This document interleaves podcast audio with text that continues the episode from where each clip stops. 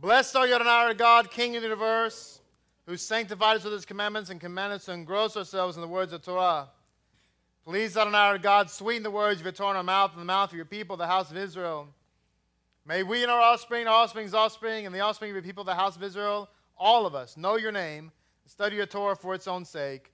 Blessed are you, who teaches Torah to his people Israel. if you would turn to the Megillah of Kohelet, say the Baraka the Megillah reading, and we will read.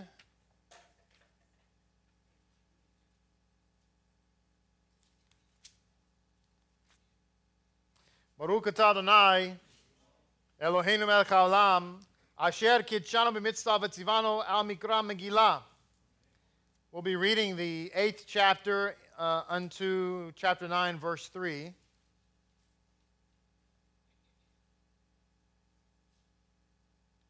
By the way, I just want to say a special welcome to Mark Nixon, one of our Lapidniks all the way from North Carolina.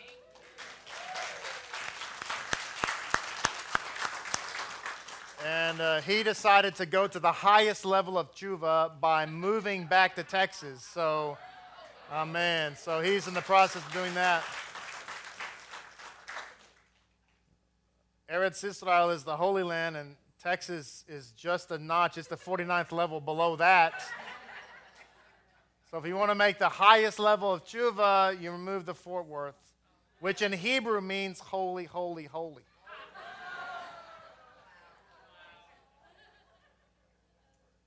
I'm just, I'm just half kidding. Fort Worth doesn't mean that. All right, who is like, who is like the wise man who knows what things mean? A, a, a man's wisdom lights up his face, and the boldness of, of his face is transformed. I counsel you, obey the king's command, and that in the manner of an oath of God. Do not hasten to leave his presence, and do not persist in an evil thing, for he can do whatever he pleases. Since a king's word is law, who would dare say to him, What are you doing? You know, I just want to pause here for a moment because I read something a few weeks ago. Just happened to come across um, uh, s- someone uh, commenting um, somebody who believes in Torah, somebody who just doesn't have access, apparently, or whatever, or know to have access to the sources, talking about the book of Proverbs. And they made a comment. They said, well, when, when, when King Solomon says, My son, heed my commands, he's talking about his commands, not necessarily the commands of Torah. Um, which is the precise opposite of what Jews have believed for thousands of years. And isn't it awkward that you would have a book lifted to the scripture that would be your commands, not God's. So, whenever the sages, whenever the rabbis, the same ones who gave us communications and the Talmud and Midrash, they're the ones who put the Bible together. So, if somebody rejects the, the rabbis, and you have to kind of reject this, don't you? Because the same guy who says, I don't believe you, is the same guy who said that Isaiah is scripture. I believe you about that, but not this. Selah. But, but isn't it awkward that they would get together and say, you know what? King Solomon is giving his, his commandments to his son. We're going to make those scripture. That same person would say, don't follow the laws of men. So, wait a minute. Why, why is King Solomon's words made scripture now? What I just did was an exercise in logic. Got to train you to use the logic lightsaber. Um, because some things are so obvious it's hard to see them. No, King Solomon is talking about the commands of God, the king. Now, this can be read, what I just read is not from Proverbs, obviously, it's from Kohelet it can be interpreted because Scripture is very much multifaceted. Here, it's talking about, ultimately, it's talking about follow the commands of the King of Kings who rules over kings. But it's also good advice that when you're in a foreign country, obey the laws of the king. Right? That's a good idea. So long as the sages would, would preface that and say, so long as they don't go against the words of Torah. So we're not going to bow down to somebody's idol because that's the law of the land, right? All right, so in verse 3 do not hasten to leave his presence, do not persist in an evil thing. By the way, the rabbis teach that when at the conclusion of our prayers, we shouldn't close our siddur and rush away. But we should linger just for a moment and not just rush out like, oh, amen, let's go. But we should say amen, just linger for a few seconds because we're not to rush away from the presence of the king. Since a king's word is law, who would dare say to him, What are you doing? How can we even begin to question, Why is that in your Torah? Now, it's okay to ask the question as long as you're doing it.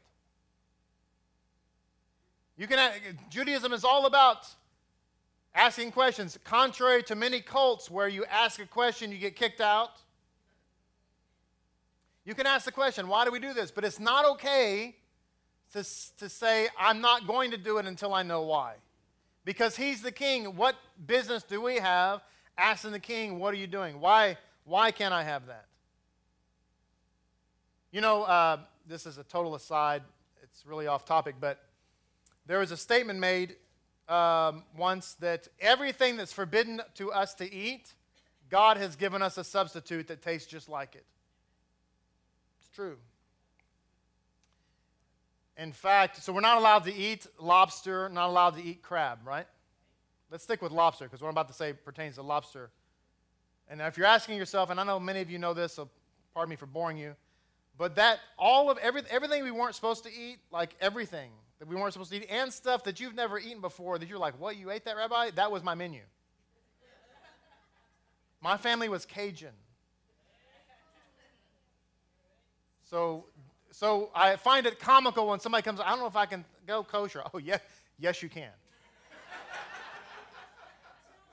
Because roast in my house never meant beef roast.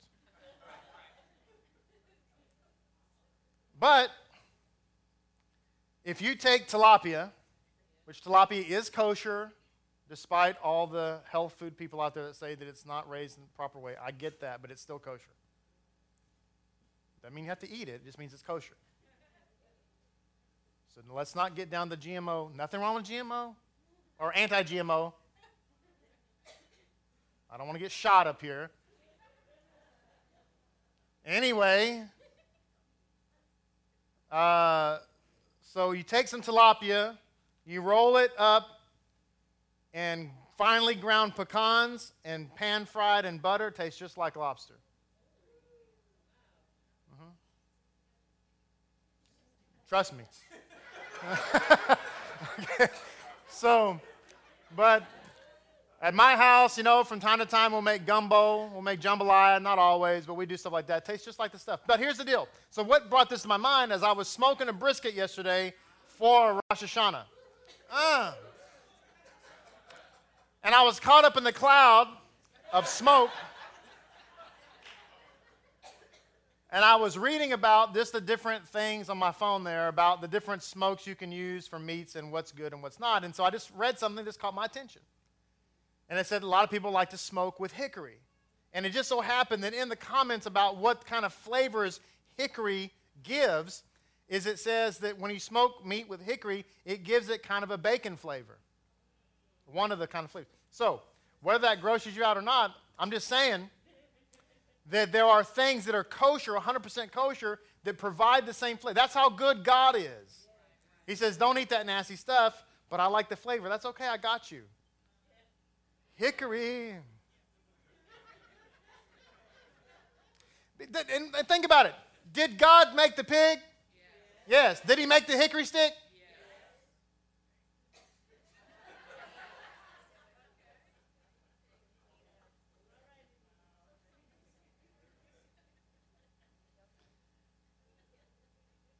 This is why there's no such thing as I can't do the Torah. That is a big lie from the enemy. The snake says, You can't obey. Think about that for a moment. There's no way you could do this, so the, the thing is to do the opposite of it. He, that's what the enemy says to us. He lies to us, says you can't obey the law, so the thing, since you can't obey it, you should, you should strive to break it. Just think, let that sit in, let that sink in. The enemy tells us, first of all, it's a lie. It's a lie that you cannot follow the entire law. It's a lie. You absolutely can. Do we? No, but that's because we are bad. But that's on us, not on him.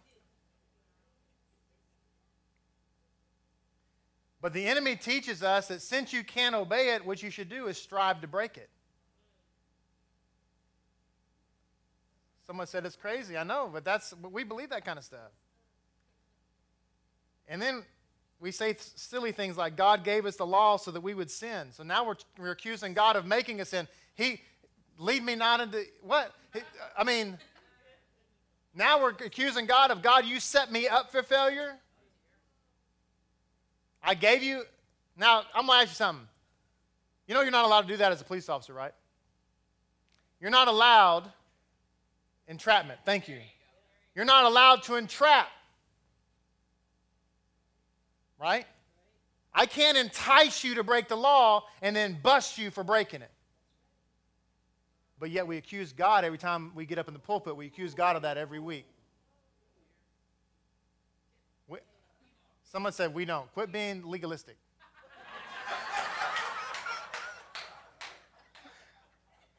Work with me. I used we as an empathetic term. I love you people. Slamming the rabbi. Uh, we don't. Quit saying it.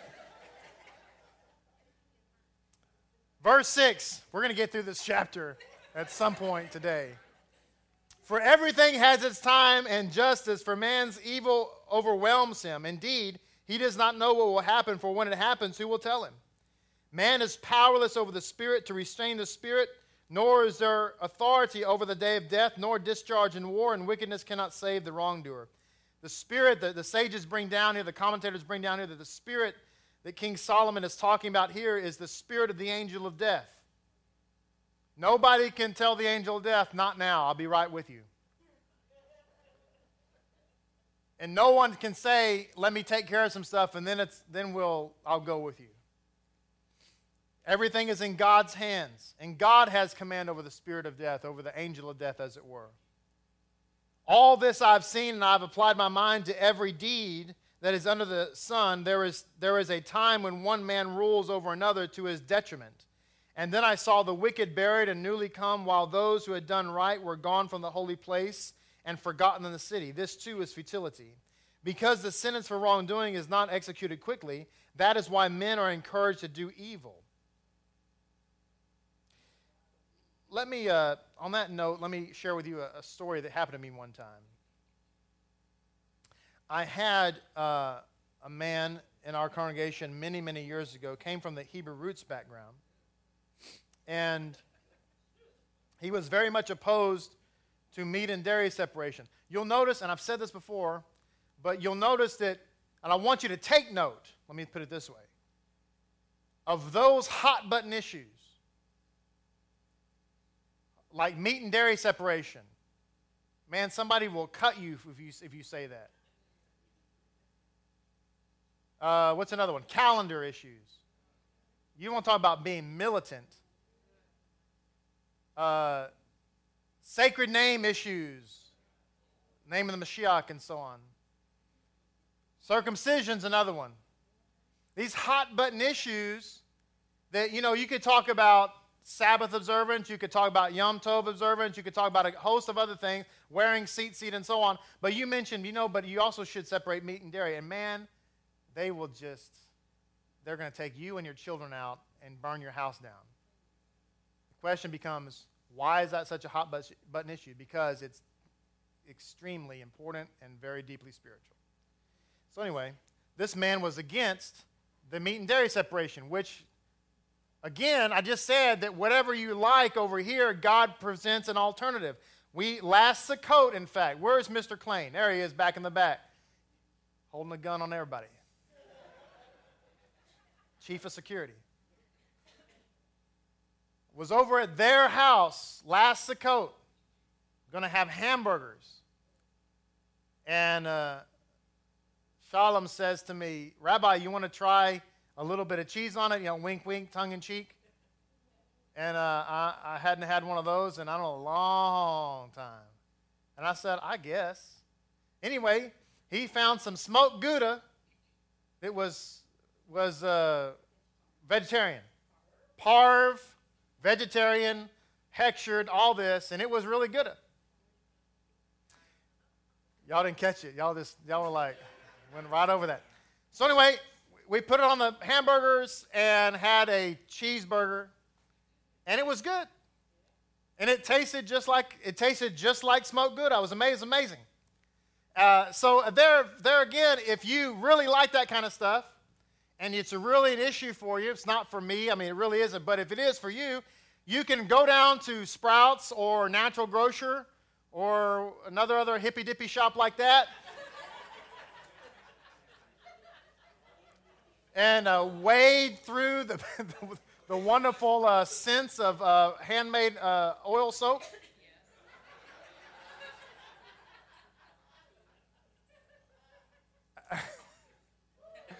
I heard that. And uh, go get you some fake cheese. Kosher and enjoy it. It's fine. Perfectly fine. Halakhically fine. But, but you know what that is? That's God saying, I got you. You willing to give it up? Yes, sir, I am. I don't, I don't ever have to mix that again. Great. Here you go. Here's your cheeseburger. What? I got you. Don't worry about it. So, uh, anyway, this guy was really against that. And it says here, we just read the, uh, the statement that, you know, basically, uh, where is it? Where is it? Oh, I've seen applied in my life. Uh, where was that? Verse 11? Yes. Because the sentence for wrongdoing is not ex- executed quickly, that is why men are encouraged to do evil. We're encouraged to do evil because when we sin, we don't see the consequences right away. And so this man looked at me one day and he said, So, you know, you like to separate meat and dairy? And I said, I don't like to. It's a Torah commandment. Torah commandment. Torah commandment, not rabbinical, Torah. Watch my video on it on uh, www.youtube backslash c backslash myasar shalom. Subscribe today. Click the little bell icon. Um, so he said, "Well, I the other night I was making some hamburger helper, and I put it all together, and I said, he re- tried to say the divine name, which was wrong, and he said." If this is going to hurt me, then let it hurt me right now. He said, I took a bite. He said, nothing happened. And that was his validation proof that meat and dairy mixed together was quite all right. And I said, Wow. Thou shalt not tempt the Lord thy God. Did you not watch the movie?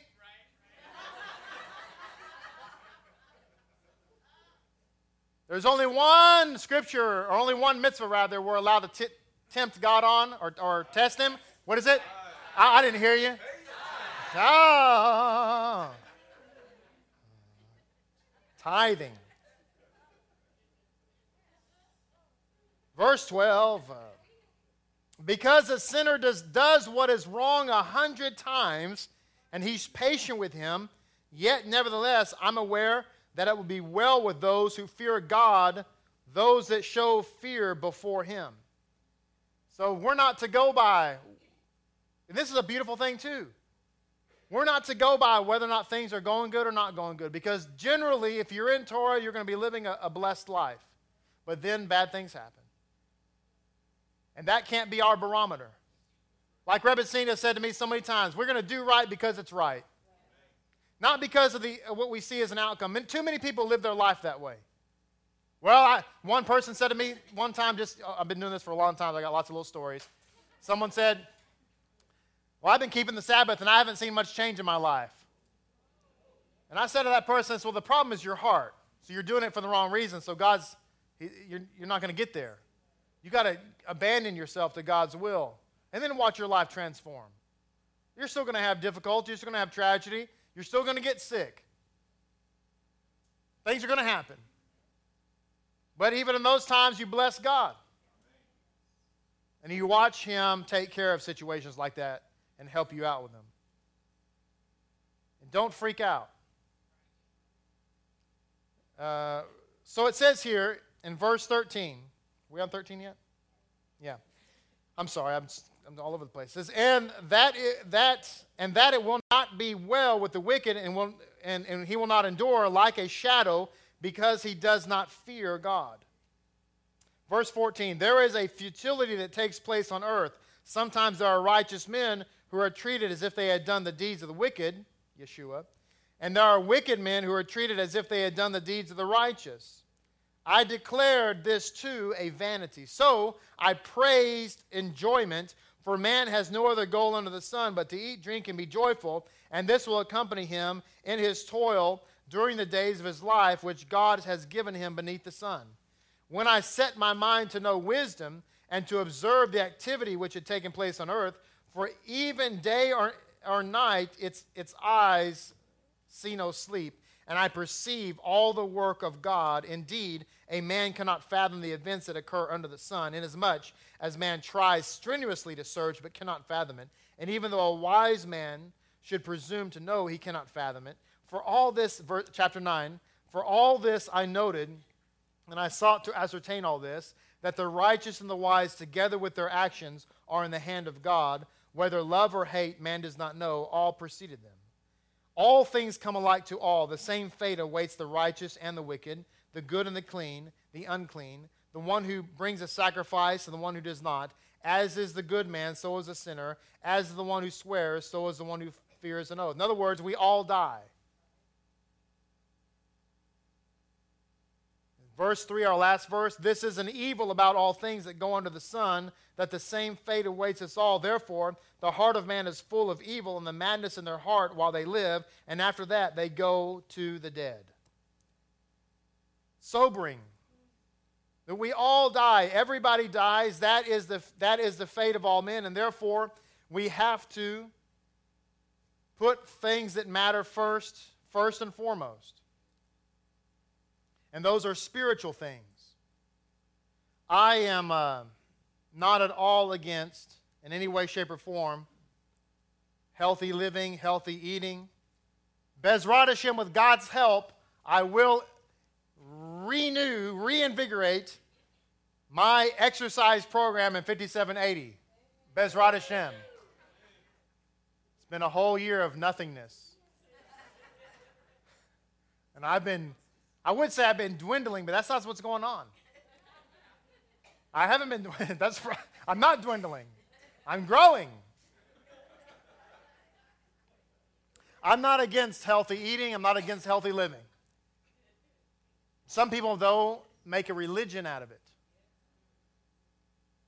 And I'm just going to say something right now that's the truth. And, and I, I don't want to be misunderstood. I want you to eat healthy. I want you to live healthy want you to do your very best to do that because it'll extend your life and that's a godly thing to do.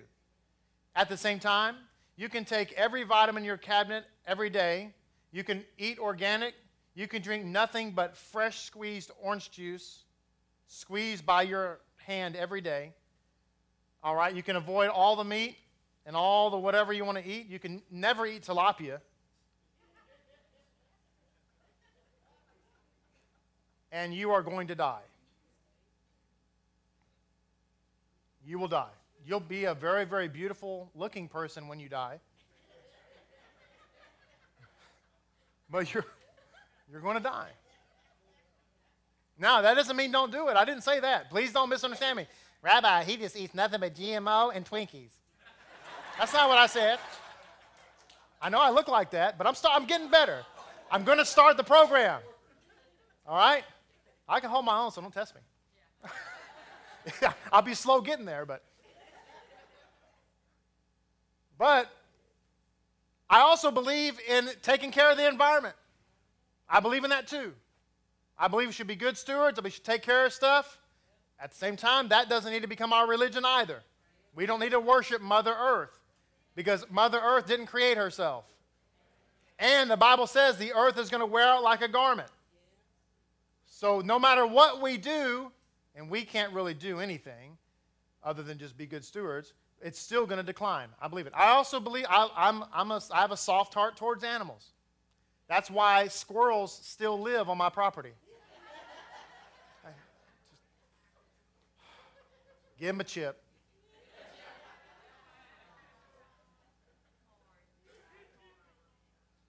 And, uh, you know, but again, we don't need to worship animals. We need to worship God, and we need to understand that what is most important in our life is spiritual things, and all things put into, into perspective.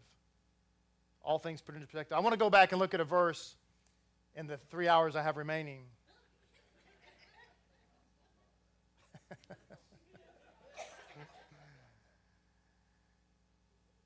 Wisdom preserves the life of its possessor. This is from last week's reading in Kohelet 7:12.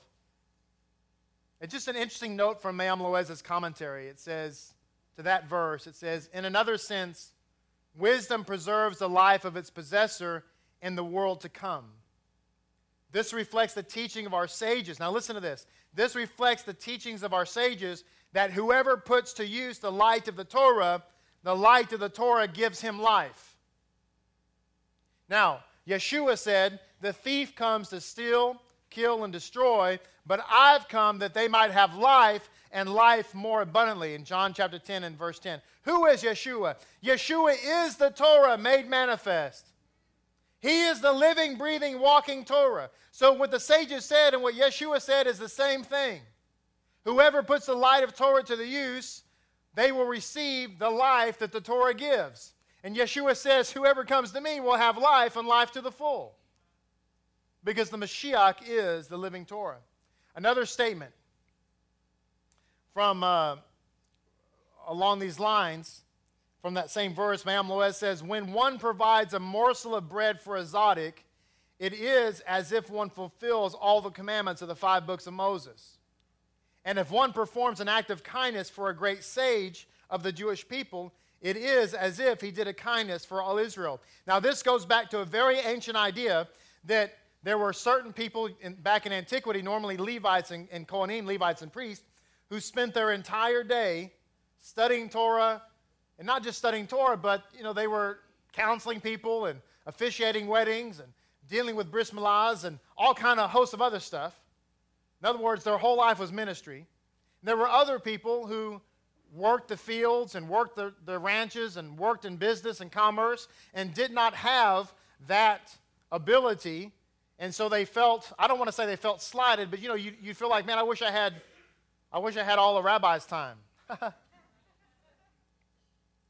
and so the sages said, listen, when you bless, when you give charity, when you give your tithes and so on, that you are, you are partaking in all those blessings.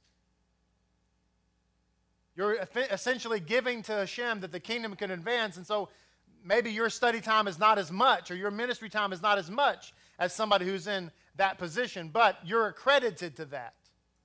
And there's scriptural basis for this, has to do with uh, Issachar and Zebulun working together and the blessing that, that comes from the book of Bereshit. But I just want to point out that Yeshua, this is talking about if you give to a tzaddik, if you give to a Torah scholar. But Yeshua, as he often does, takes the mitzvah to a higher level. He says in the book of Matthew, chapter 25, verses 34 through 46. He says, Then the king will say to those of, on his right, Come, you who are blessed of my Father, inherit the kingdom prepared for you from the foundation of the world. For I was hungry, and you gave me something to eat. I was thirsty, you gave me something to drink. I was a stranger, you invited me in. I was naked, and you clothed me. I was sick, and you visited me. I was in prison, and you came to me. Then the righteous will answer him and say, Lord, when did we see you hungry and feed you, or thirsty and give you something to drink? When did we see you as a stranger and invite you in, or naked and clothed you? And when did we see you sick, or even in prison, and come to you? And answering the king will say to them, Amen, I tell you, Whatever you did to one of these, the least of my brothers, you did to me. And of course, he asked the wicked the same thing. He says, You never did that. And he said, What are you talking about? Because you never gave. So Yeshua is saying here that when you give tzedakah, when you give, that it, it is as if you are giving unto Hashem. And again, many of us know this. This is not a profound thought, but it's worth remembering that this is how we share in the blessings. Just to put it in practical terms, uh, many of you have not, most of you, I should say, have not been involved in putting together the plans of the mikveh. You're, you're not going to be involved in the construction of the mikveh. and all the things that go about it, all the different aspects of it to make it a reality. But when you give to it, you might as well have had the shovel in your hand. You might as well have made the plans yourself. You might as well have done all the inspections. Because when you give to it, you're giving unto Hashem so it can come and become a reality. And all the blessings that mean anything about it are now upon you. Another insight from last week's portion before we dive into, into a couple of thoughts of chapter 8. It says in chapter 7 and verse 16 Do not be overly righteous, nor subtle in your wisdom. Why be left desolate? I, I want to say this because I very much believe in a life of, of balance. We have to have a life of balance. So it says in the commentary of Me'am Loez that basically we're not supposed to become monks or very ascetic in our and our lifestyle. We're not to become monks and hermits and to, and to re, refrain from, from the world. We're supposed to be in the world, but not of the world. That is a Jewish idea. In the world, but not of the world. That's what we're supposed to do as Jews. So it says, Our sages warn against the destructive effects of envy, lust, the seeking, seeking of honor. But Me'am Loez writes, But be not overly righteous in the other extreme. Do not say, I will deny myself meat and wine. Do not say, I'm never going to get married, nor live in a pleasant home, and make sackcloth my proper attire. This too is false and forbidden, and one who follows this path is a sinner. That's what Me'am Loez brings down. We're called to enjoy. This is what Kehol, uh, the, the, the, the preacher, Kohelet, is saying, is that we're supposed to enjoy what God has given us to enjoy. And if we forbid to ourselves what God has permitted to us, we are in effect playing God. And very many people will say, Well, I don't want to do what the rabbis say because that's just the rules of men. And yet they'll say, But I don't believe in drinking alcohol. You just made up a rule of men.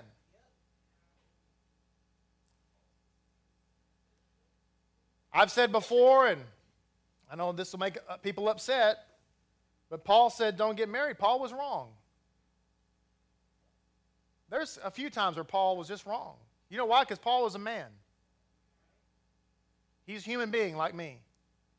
Now, I am human. I am human, y'all. Contrary to all the reports that are out there, Now there's some stuff where he was writing some things and he was just he was just incorrect, like the don't ask, don't tell on kashrut. That's not right.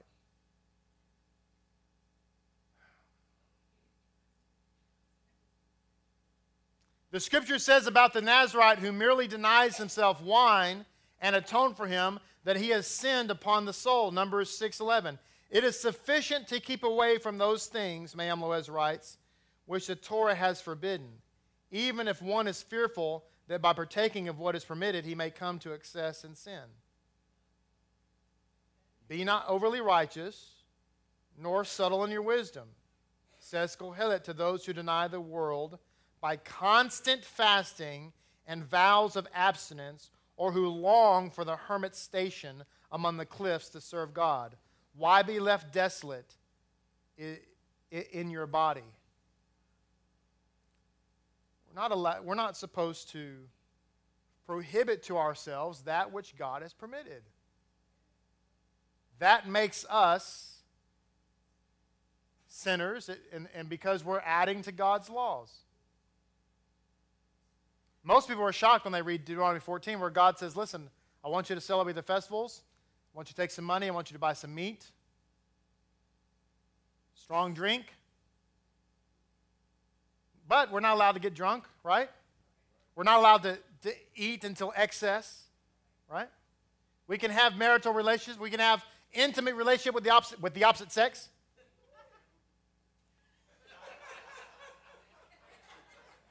Like I'm going to make that abundantly clear.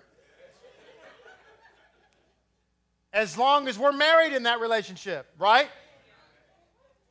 But you can't say, well, I'm not going to get married there, and as a result of me not getting married, I'll be able to do better ministry. you want to make teshuva, be married.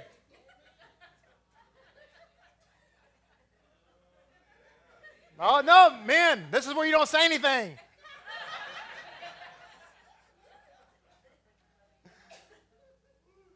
Because you know how it is. You're trying to make tshuva, and you're like, Hashem, I'm going to I'm to sit down here and I'm going to read some Torah, Hashem, and daven. You sit down.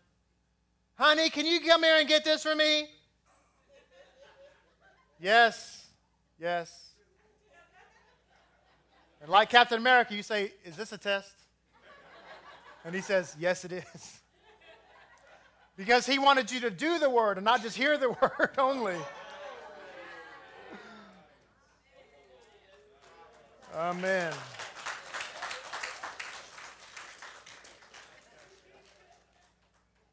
He says, Foolish piety applies to the critically ill person who refuses to nourish themselves on Yom Kippur.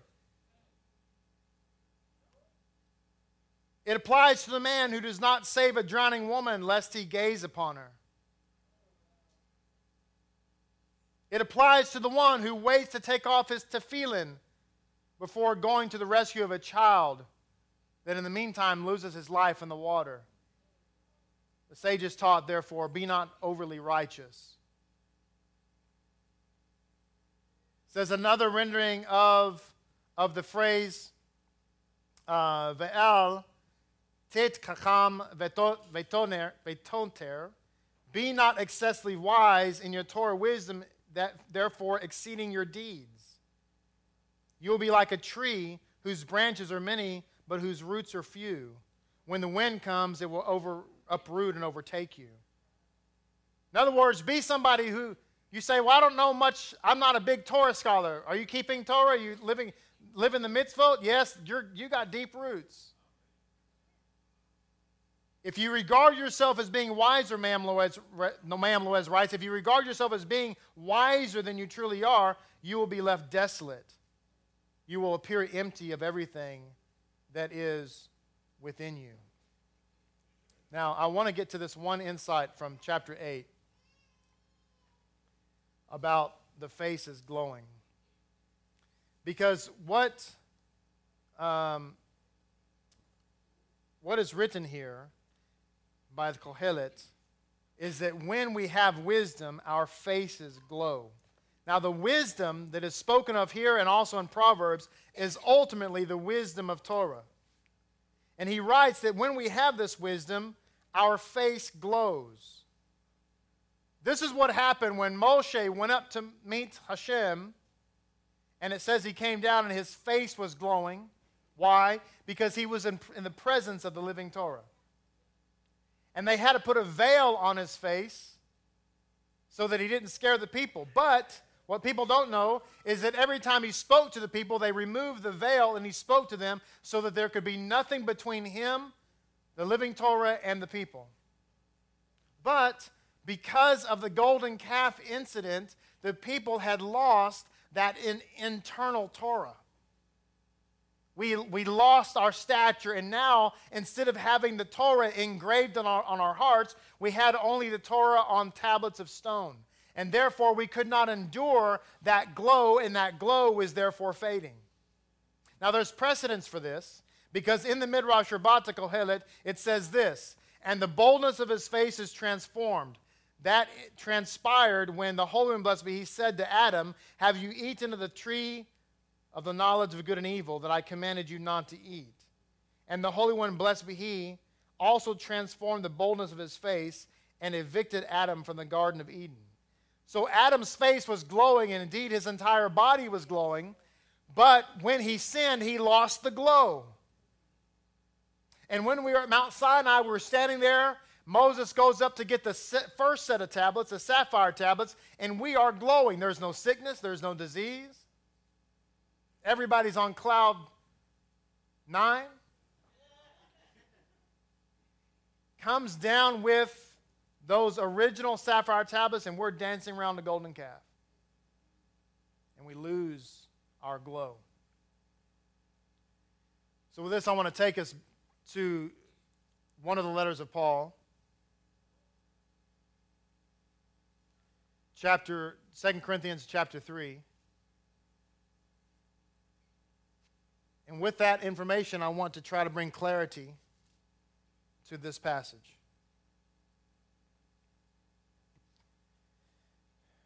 2 Corinthians chapter 3, apparently some people are upset because Paul didn't go to the right yeshiva.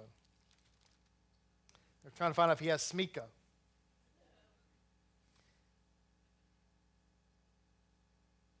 Let, yeah, let's not deal with the message, let's deal with the credentials. Are we beginning to command, commend ourselves again, or do we need, like some people, letters of recommendation to you or from you. You yourselves are a letter written on our hearts, known and read by everyone. You show that you're a letter from Messiah, the results of our ministry, written not with ink, but with the Spirit of the living God, not on tablets of stone, but on the tablets of human hearts. See, Paul or Shaul gets it. He understands that what Yeshua has done has made it possible for the Torah to indwell in the hearts of men and women. He says, Such confidence as this is ours through Messiah before God. Not that we are competent in ourselves to claim anything for ourselves, but our competence comes from God. He has made us competent as ministers of a new covenant. Now, I've covered this extensively this week in the Aliyah Day that in the Jewish mind, a new covenant, in the Jewish mind, and remember, Jews wrote the Bible, Right? Remember, Paul's Jewish, right? Right? Okay, so therefore, if we want to understand the Bible, probably good to ask Jews, not Germans. Or, or ask Jews, not Russians, or ask Jews, not Eskimos. Probably want to ask the ones who wrote it, right? What you meant by it. And so, from a Jewish mind, new covenant never, ever, ever, ever means something brand new. It always, always, always means a renewal of covenant. So he says he made us competent as ministers of a renewed covenant, not of the letter, but of the Spirit. For the letter kills, but the Spirit gives life. Now, if the ministry that brought death, which was engraved in st- letters on stone, came with glory, so that the Israelites could not look steadily at the face of Moses because of its glory, fading though it was, will not the ministry of the Spirit be even more glorious? If the ministry that condemns men is glorious, how much more glorious is the ministry that brings righteousness? For what was glorious has no glory now in comparison with, with the surpassing glory. The second set of tablets that Moses got were, were nowhere near as wonderful as the first set. And if it was fading away, or if, or if that which was fading away came with glory, how much greater is the glory of that which will last forever? Remember, the second set of tablets were made out of earth stone. We just learned that the earth is fading away, right? But the first set of tablets were made with sapphire stone from God's throne, which lasts forever. So, verse 12 says, Therefore, since we have such a hope, we are very bold. We are not like Moses who would put a veil over his face to keep the Israelites from gazing at it while the radiance was fading away. Verse 14, but their minds were made dull, for to this day the same veil remains when the old covenant is read. That veil remains when the old covenant is read. So, because we don't have the indwelling of the Ruach HaKodesh and, and Yeshua making our, the, the, the Torah written on our hearts, when we read the Torah, we don't really get it. But what happens? It says, now many people, they stop right there and they teach, the theology they teach is that the Torah is taken away. That's how we make things better. But that's not what Paul said. Paul said this It has not been removed because only in Messiah is it taken away. Is what taken away? The veil, not the law, the veil. He said, even to this day, when Moses is read, a veil covers their hearts. But, say but, but, whoever or excuse me, whenever anyone turns to the Lord, the veil is taken away. Say, the veil is taken away. So you have somebody in our modern society and they like to rob banks. And they just won't stop robbing banks. And you talk to them and counsel with them, and they say, you know, you're right, and then they go right out and rob a bank. So you decide that the best way to help this person is to remove from the penal code anything that says anything that's wrong about robbing a bank. Problem solved. Can't break the law if there's no law, right? Goodbye. Uh huh. That's what's taught, right? Can't break the law if there's no law. Because, see, the problem with the bank robber was that there was a law that said don't break a bank, rob a bank. And, and because he read that law, because he studies the penal code, you know,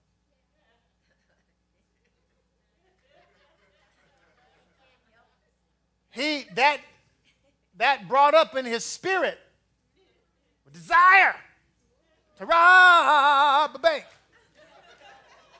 And that's why he did it, you see.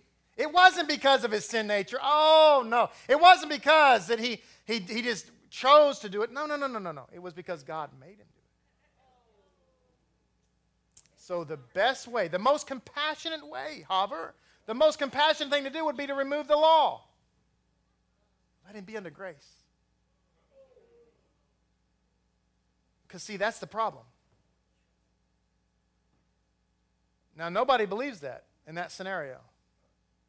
The best thing to do for this guy is to help him help remove the veil off of his face to now want to obey the law. It's logical, right? But we don't teach that theologically. We teach the exact opposite.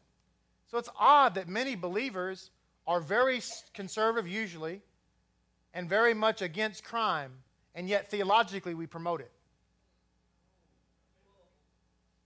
On the one hand, as conservatives, we very much teach that obedience to the law and to be law abiding citizens. But in the kingdom, we teach break the law all the time because that's what the king wants.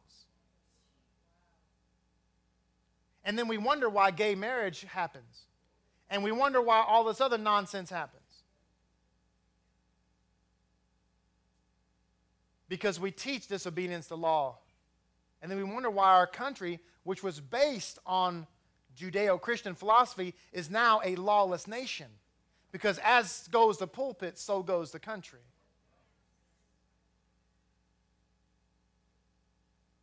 Now, the Lord is the Spirit, and where the Spirit of the Lord is, there is freedom. And Yaakov in his James in his letter says that we should follow the law, the law that gives freedom. And in the Torah, we learn that it says, inscribed on tablets, and the word inscribed in Hebrew also means freedom on the tablets. In fact, you could argue, and you would be right, that once we get the guy to stop robbing the banks be, and therefore obey the law, he will actually have freedom because he'll no longer be in jail. That's true freedom. Trust me. Us. Trust us.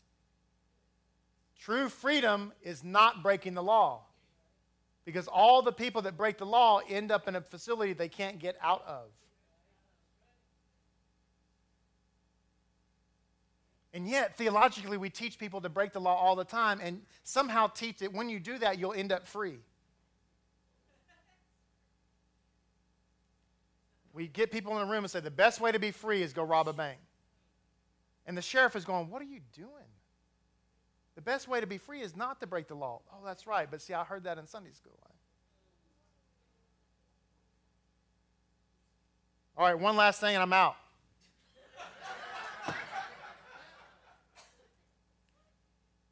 and it says, And we, who with unveiled faces all reflect the Lord's glory. What is Paul talking about? He's talking about we need to be like Moses, come down off the mountain. Where was he up? What was he doing up there? Getting the law of God. He said, We need to preach this message now with, with faces aglow. We are being transformed into his likeness. Why? Because the Torah is the DNA of God. With ever increasing glory which comes from the Lord, who is the Ruach.